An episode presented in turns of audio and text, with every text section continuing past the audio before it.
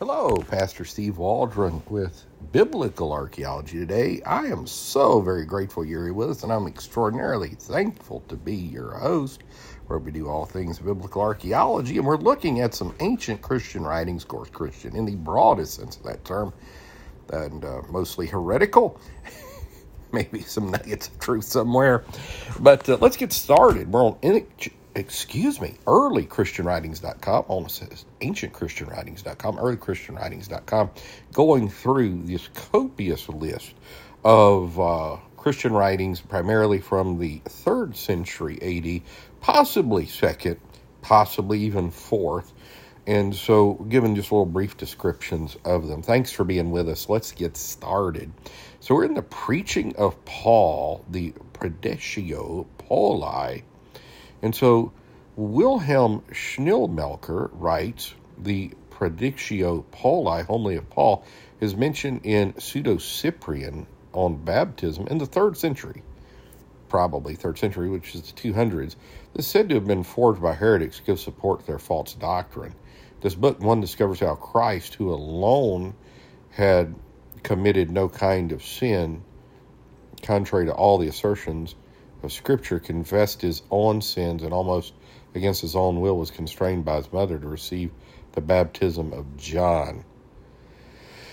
Further, it's related that when he was baptized, fire appeared upon the water, a thing that is written in no gospel. And after the agreement regarding the gospel to come in Jerusalem in consultation and debate together, and after arrangements had been made what to, to be done, after so long a time, Peter and Paul finally came to know one another in Rome, as it were, for the first time. Lots there. So one thing you find, I mean, it's obvious in almost all these writings, they had access to the Bible. In Second Peter three, and when I say the Bible, I'm talking about the New Testament. Second Peter three really attests to this, that people were already twisting Paul's writings. This would just be an example of this.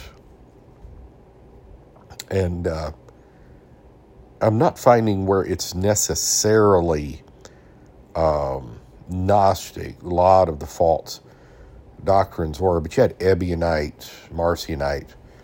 Uh, I'm seeing here that some of it is uh, associated with the gospel of the Ebionites, but not sure. The next one is the Epistle of the Laodiceans. Of course, there's one Epistle of the Laodiceans mentioned in Colossians four.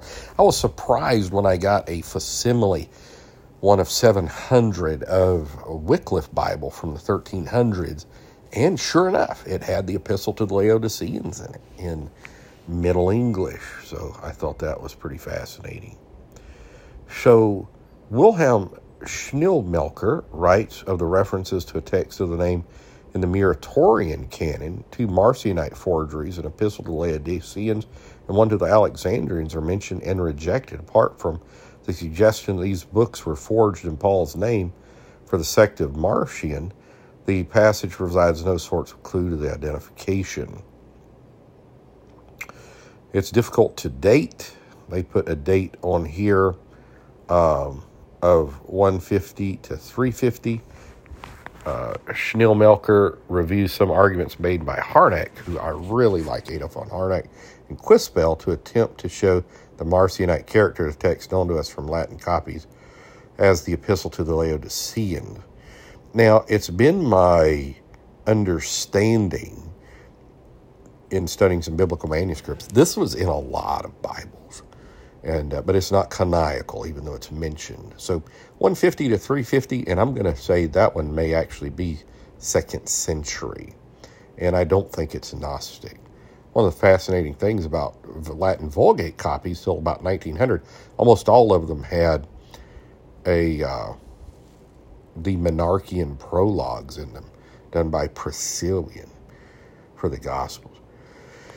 So, questions of Mary, questions of Mary.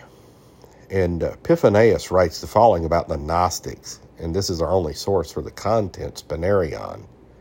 And they too have lots of books. As we've seen in this series, they publish certain questions of Mary, but others offer many books about the Isle de Bale, we spake of, and in the name of Seth, they were Sethites. The others, the apocalypses of Adam, and a venture to compose other gospels in the names of the disciples.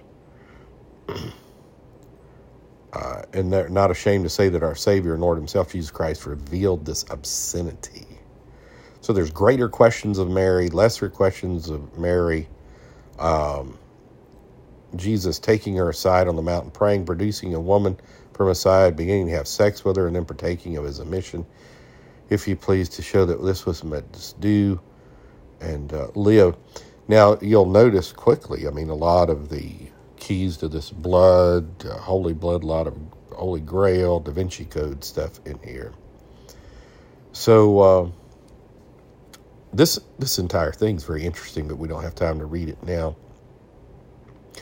Uh, Allogenes the Stranger. Allogenes the Stranger is next, one fifty to three fifty A D. And uh, you can find that in the Claremont Coptic Encyclopedia. Berger A. Pearson writes, the name Allogenes means another race or stranger. It's a Sethian name based on interpretation of another seed in Genesis four twenty-five. So Epiphanius' treatment of the Sethian Archonics Allogenes is an epithet of Seth. The same name is given to Seth's sons, according to the same account.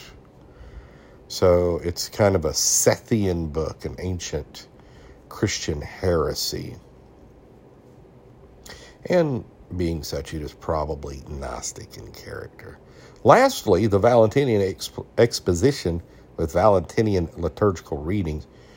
You could scarcely underestimate the influence of Valentinus on early Christianity and maybe to Christianity to this day.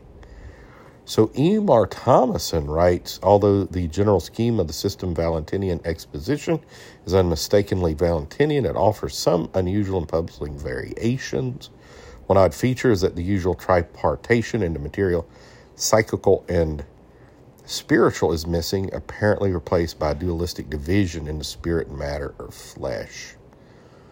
So uh, the Valentinian liturgical readings are five short texts that deal with ritual practices such as anointing, baptism, two readings, and the Eucharist, the Thanksgiving supper. Two readings are written immediately after the Valentinian expedition, and it's plausible, though unprovable, assumption that they were used in worship by the same Valentinian group that was using the particular tractate for instruction. So again, one fifty to three fifty, Irenaeus writes against it. We're going to stop there. God bless. Thanks for being here with us. If there's all these false things, there was true and a uh, lot of false Christianity out there. We'll talk with you later. God bless you. Bye-bye.